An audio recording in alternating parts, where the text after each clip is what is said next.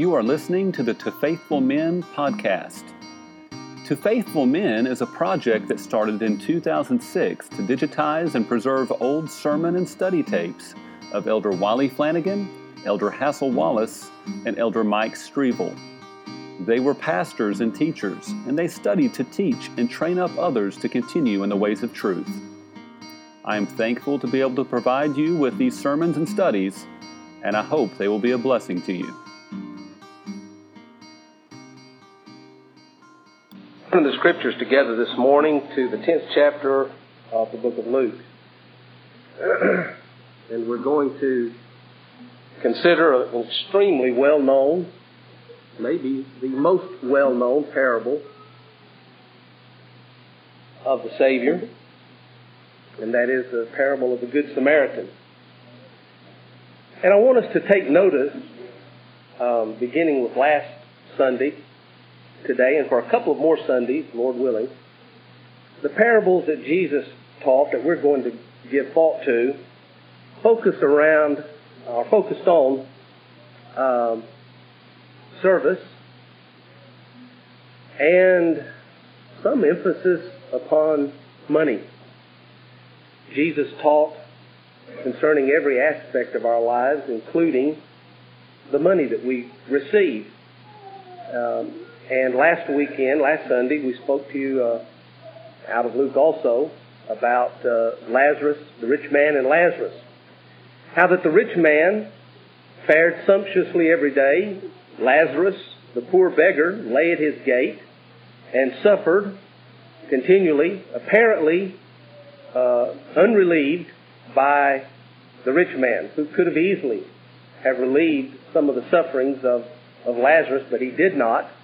And he only thought about it when he was in hell and thought then of his family. in Luke chapter 10, we want to begin reading in order to consider the context of the parable of the Good Samaritan. In Luke chapter 10. We'll start reading in verse, actually verse 25. and behold, a certain lawyer stood up and tempted him, tested him, put him to the test with this question, saying, Master, what shall I do to inherit eternal life? Jesus said unto him, What is written in the law? How readest thou? And he answering said, Thou shalt love the Lord thy God with all thy heart, with all thy soul, with all thy strength, and with all thy mind, and thy neighbor as thyself. And he said unto him, Thou hast answered right. This do, and thou shalt live. But he, willing to justify himself, said unto Jesus, and who is my neighbor? And Jesus answering said, A certain man went down from Jerusalem to Jericho and fell among thieves, which stripped him of his raiment and wounded him and departed, leaving him half dead. And by chance there came down a certain priest that way. And when he saw him, he passed by on the other side. Likewise, a Levite, when he was at the, the place, came and looked on him and passed by on the other side. But a certain Samaritan, as he journeyed, came where he was. And when he saw him, he had compassion on him, and went to him and bound up his wounds, pouring in oil and wine, and set him on his own beast, and brought him to an inn, and took care of him. And on the morrow, when he departed, he took out two pence, and gave them to the host, and said unto him, Take care of him and whatsoever thou spendest more, when I come again, I will repay thee. Which now of these three thinkest thou was neighbor unto him that fell among the thieves? And he said, He that showed mercy on him. Then said Jesus unto him, Go and do thou likewise. Well, again, a very familiar parable is before us. So familiar, perhaps, that if we're not careful, we shall lose sight of, of its true meaning. And, and also, if we're not careful, we will think, oh, that's, that's a good story. That's, that's a good parable. But my friends, unless you and I this morning are able to say, what is God saying to me in this parable? Then obviously we will have missed the entire point of it. If it has, it only has meaning as it has meaning to me personally. It only has meaning as it has meaning to you personally. Jesus tells another story about money when he says about one man that he had a bumper crop and and he was not able to store all of the food that he'd gathered up, so he gets the bright idea that he'll tear down his barns and build bigger barns. That way he'll be able to store more, hoard up more for himself. Jesus said of him, Thou fool, this day your soul will be required of thee. Then whose will those things be that you have gathered up. There's, a, there's an important lesson in this parable, obviously about compassion, and that's often the main point of what's made as we consider this parable, and it's there, of course. But as I thought on this parable, I believe there's something a little, a little more basic than that. And I think that's probably our greatest challenge as we go through our lives. And that is the challenge of living outside myself. Because you and I, by nature, are selfish people. We have a great tendency to think of ourselves first. Now that's what comes natural to us. That comes naturally. We do not have to make ourselves think about ourselves. It, it is, it is a, a higher plane of living to live outside of oneself and to think of someone besides myself. The rich man and Lazarus, uh, the rich man thought of no one but himself. After his death, he thought about his brothers, but of course it was too late then. He only thought of himself. How many times might he have passed by this poor beggar who lay at his gate, watching him eat the, the, the garbage from his house, and the dogs licking his wounds, and somehow passed by with a callous eye. You know, you and I have never lived in a country, thankfully, where, where beggars are common. As a matter of fact, you may have lived all of your life and never actually seen a beggar. Someone who actually uh, makes whatever living he does by, by begging for money. But I tell you that it doesn't take long to become calloused to that if we're not careful. I remember when we got into India and Africa, um, my my heart was just touched by the children roaming the streets begging. Was the first day. And the second day. But by the time days had gone by, weeks had gone by, I would sometimes look at these begging children on the street no more than I might consider uh, a dog walking down the street or, or, or another person walking down the street. it's easy to become calloused. And it's easy to think that, well, you know, I can't alleviate all of the suffering of the world. And, and you can't. And, and, uh, you know, we'd always tried to keep some money in our pockets to give to these, to these begging children and begging adults for that matter. And the, the, the people there said, that's not the best way to go about this. So we started trying to carry sacks of bread around to give to people because these children would go off and buy some candy oh, bless their poor hearts. You know, kids are kids everywhere. They might be starving to death, but they'd go spend their last nickel on a, a candy bar, or a quarter or fifty cents or whatever they cost anymore. Dollar, I guess we ought to say. Well, you think I can't do, I can't solve all the world's problems. I can't deal with everything that, that's out there. I can't alleviate all the suffering of the world. Well, that's not the point of the parable either of the two parables. It is that in the providence of God, God brings into our paths along the way people who need help. People whom you'd rather not help. They may not be physical beggars lying at your door. In some ways, they would be the easiest of, of all to take consideration of, but it's, it's the person who's hurting. Maybe the person who is habitually or chronically in some sort of need. And our tendency is to think, well, if, you know, if they'd just do such and such, they wouldn't be in this shape. And then there may come a time and a place to where you'd be doing someone a disservice, doing them more harm than good than by continually, habitually uh, abetting their weakness or some self-imposed condition. But that's not usually our problem. Our problem is, here's this person with a need in my path. And our flesh says, I'd rather not fool with this. I'd rather not deal with this. I know there's a need, but probably somebody else can do it better than I. And so Jesus talks about this, this uh, in response to the question, actually the bigger question, what must I do to inherit eternal life?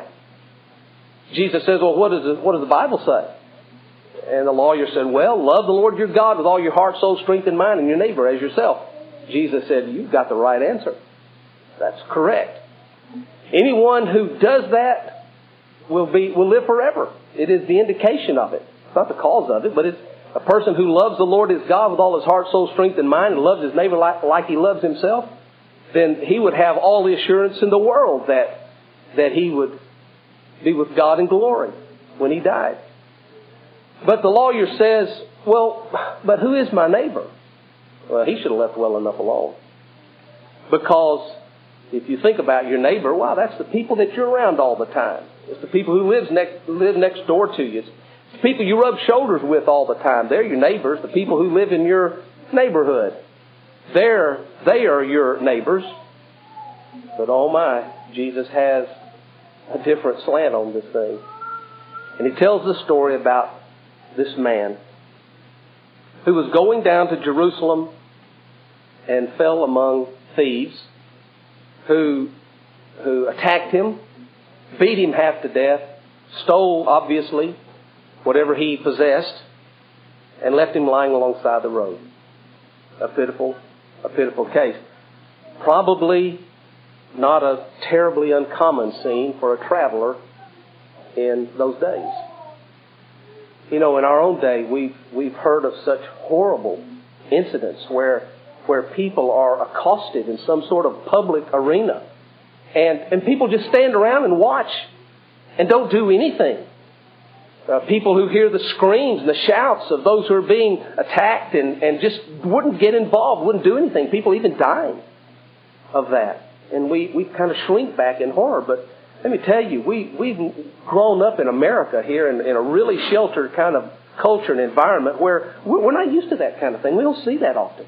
Have you ever seen someone lying beside the road, uh, beat up? You've never seen that.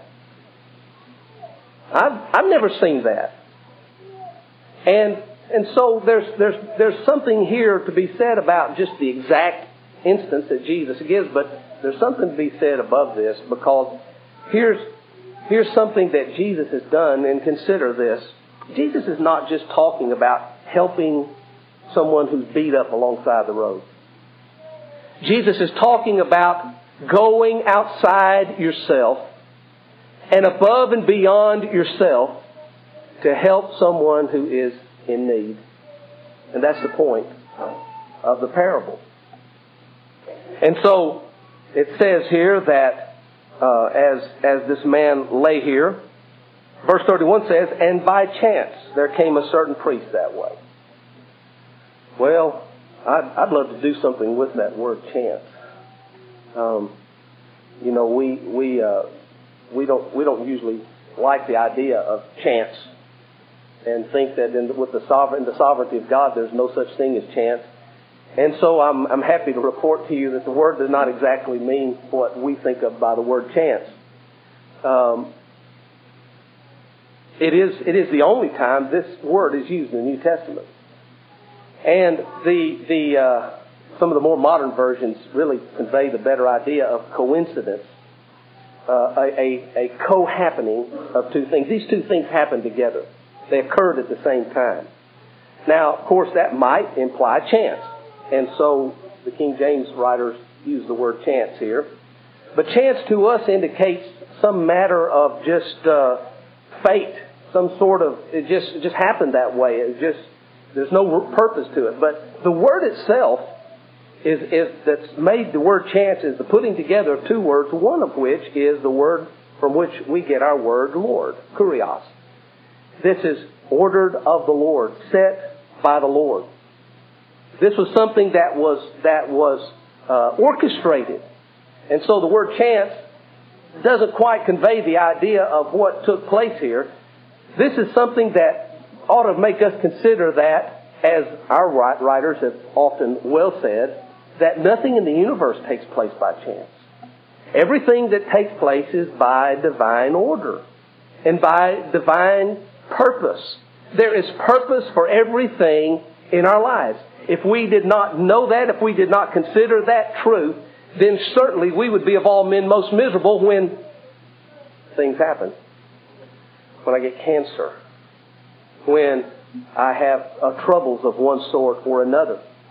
And if I just think, well, it just somehow, by some divine lottery, it fell out this way, then I might be tempted to wonder what, like Edgar Allan Poe did in his morbid poem, The Raven, that God's just up there and he's just run out of, just absolutely run out of something useful to do. So he's going to, he's going to play some ugly tricks on some of his creatures. And of course, his problem was his sweetheart had died. And he couldn't see any reason to his sweetheart dying. And so God's just doing this. Well, um, God has purpose. And sometimes it doesn't look like there's a connection, but listen, I love to I love to think, and it gives me great joy and blessing in my life to think that there is connection about everything that happens to me. There's some divine connection that God is working this for my good and for His glory, and then I'm able to, I think, have a better response to what goes on around me. Well, the Levite passed by and saw him. He went by on the other way. He got as far away from it as he could. Uh, then a Levite. Well, a priest and a Levite are two very similar things. The Levites uh, were all priestly tribes. They weren't all practicing priests. Some of the Levites, their jobs were uh, to to handle and to care for the things about the temple. They may not actually offer the sacrifices. The priests offer the sacrifices. They're they're the ones who if, if we were to make a, a, a connection here and make this a more modern thing, we'd, we'd make this preachers and deacons, is what we would do here. A preacher passed by and a deacon passed by. That's what the, that's what the priests were. The priests were the ones who actually carried out the religious services. The Levites were the ones who supported them. They, they carried the tent. They carried the loads. They, they, they cleaned up around uh, the the meat and the offerings and all that were taken care of. The priest didn't actually do all of that stuff. He he the priest focused on the actual making and offering of the sacrifices. So so for us preachers and deacons, this this is this is more particularly for us. Because here we preachers and deacons who ought to be the most concerned about human need and suffering, he says they passed by calloused. Oh, they had things to, to do. Maybe the preacher thought, I can't stop. I, I'm, I'm going to go preach a sermon. I'm on my way to preach. I can't stop and help this person. Maybe a deacon would say, you know, I'm, I'm on my way to uh, prepare the Lord's Supper, and, and if I don't get there on time, well, it won't work. I, I ain't got time to do this. Now, Jesus could have picked anybody else almost and made his point. He could have just been a common, ordinary Jew, a common, ordinary man. But no, Jesus had to pick someone whom was absolutely, unpredictably concerned about this probably Jewish man. And he was a Samaritan. Well, we won't belabor the point of Samaritans. You know, you know who the Samaritans were. They were the half-breed Jews who lived in Samaria, and and uh, for the most part, the Jews had little, if any, dealings with them, and the Samaritans hated the Jews just as much as the Jews hated the Samaritans. This this uh, ethnic uh, rivalry went both ways. They they they despised each other. Remember the, the woman at the well? She was a Samaritan, and she was absolutely shocked that Jesus would stop and say anything to her. Not only was she a woman, she was a Samaritan, and she was utterly shocked that this Jew would take time to talk to her. Well, here's this Samaritan. Josephus said of the Samaritans, that Josephus was a first century Jew who gave a detailed account of what all went on in Israel in the first century. Of course, he had no love lost for the Samaritans. He said, those Samaritans, if they see somebody going down to Jerusalem, going on their way to Jerusalem, they'll, they'll rob them and beat them up. And that's why, that's why that, you know, you had, you had Judea, then you had Samaria, then you had Galilee, then over here you had Perea. So on these three sides of Samaria were places that were dominated by Jews. So if a Jew wanted to go from Judea to Galilee, he would circumvent, he would go around Samaria and go through Perea and up into Galilee and vice versa. That would keep them from having to go through Samaria. That's how much they, they just wouldn't even want to go through the area that was inhabited by Samaritans. And Samaritans, of course, they had no reason to go down to Jerusalem. The Samaritan woman said, You Jews say you ought to worship at Jerusalem, but we say here on Mount Gerizim is where men ought to worship. And so, you remember, she tried to engage Jesus in this religious argument. Well, a Samaritan of all people. A Samaritan. Of all people. Why would a Samaritan stop and help this man? A total stranger. This man who was a different ethnic group from himself. They were racially, of course, very much the same. They were religiously very similar. Why would he do that? For one point, Jesus is making, and he's making it clearly by calling this man a Samaritan, and that is this. God has brought this man with a need into my path. He is therefore your neighbor. And you cannot fulfill the divine command of thou shalt love the Lord thy God with all thy heart, soul, strength, and mind, and thy neighbor as thyself, if we turn a deaf ear and eye to the needs of those who are brought into our path. Thank you for listening to the To Faithful Men podcast. Don't forget to subscribe on Apple Podcast or your favorite podcasting app. Also, if this podcast has been a blessing to you, please share it with others and help our ratings by giving us five stars and writing a review within your podcast app. 2 Timothy 2 2 says, And the things that thou hast heard of me among many witnesses, the same commit thou to faithful men, who shall be able to teach others also.